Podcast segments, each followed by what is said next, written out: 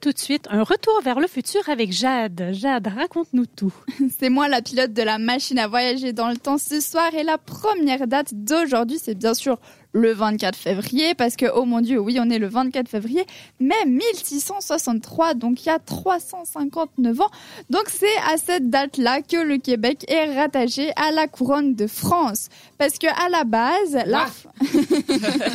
Comment? Scandale parce que à cette époque-là, la France avait mis en place une compagnie de la Nouvelle-France qui avait pour but de faire une expansion du territoire français. Emily, France pas les sourcils, c'est clair ce que je dis. non, non, je t'écoute. Donc il voulait en gros coloniser justement ces terres aux États-Unis. Sauf que le roi à ce moment-là s'est dit mais je suis pas vraiment satisfait de ce qui se passe là-bas. Euh, Vas-y, je dissous cette colonie-là et puis moi je m'occupe de tout gérer. Et c'est à ce moment-là que ça a été officiellement rattaché à la couronne de France, le Québec. Ce qui est plutôt stylé. Enfin, je sais pas. On a une québécoise avec nous. Qu'est-ce que tu penses de ça, Sandra? Alors je pense pas les sourcils, mais effectivement c'est assez stylé. Ensuite, on continue de voyager direction le 24 février 1900 donc il y a 117 ans. C'est à ce moment-là que le tunnel du Simplon, donc qui relie la Suisse et l'Italie, a fini d'être construit. Plus précisément, c'est la ville de Brigue en Valais et d'Iselle en Italie qui sont reliés par ce tunnel de 19 km et 823 mètres par deux galeries. Est-ce que autour de la table, vous l'avez déjà pris ce tunnel? Le tunnel du Simplon Jamais. Je crois pas. Eh ben, ah, ça si, sent je les l'ai bons pris, c'est très très long. On est des thugs, c'est hein. très long, t'es d'accord très long. Il fait aussi assez chaud dedans, c'est pas très agréable, mais c'est très pratique. Et pendant de nombreuses années, ça a été un des plus longs tunnels du monde jusqu'en 1982, donc pendant 40 ans.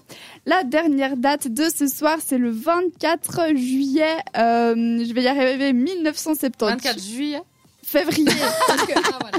Moi aussi, je veux T'es déjà à la plage, toi. hein. Très attentive.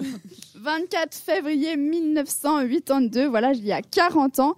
Donc c'est à ce moment-là que la petite Amandine, une fille française, est née et c'était la première euh, enfant française née in vitro. Ah, pas née, Bravo la première de l'année pendant. euh, non, ils ont née pas fait de in vitro. C'était pas la premi- le premier bébé in vitro du monde. Le premier bébé, c'était en 1978, donc 4 ans auparavant, en Grande-Bretagne. Pour ceux qui ne savent pas ce que c'est la fécondation in vitro, c'est qu'on va prendre un petit ovule de la maman, un petit spermatozoïde du papa, on va les faire se rencontrer dans une éprouvette et une fois qu'ils se seront Je me sens rencontrés, à l'école tellement. Je te jure. on va le réinjecter dans le ventre de la maman. Enfin, pas dans le ventre, mais dans son euh, utérus, exactement. Pas de problème.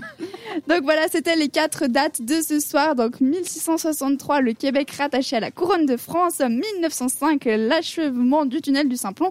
Et 1982, le premier bébé in vitro. Mais du Oui, coup, Virginie. bon anniversaire Amandine en fait. Bah bien sûr. Ah, voilà. Joyeux anniversaire si tu nous écoutes.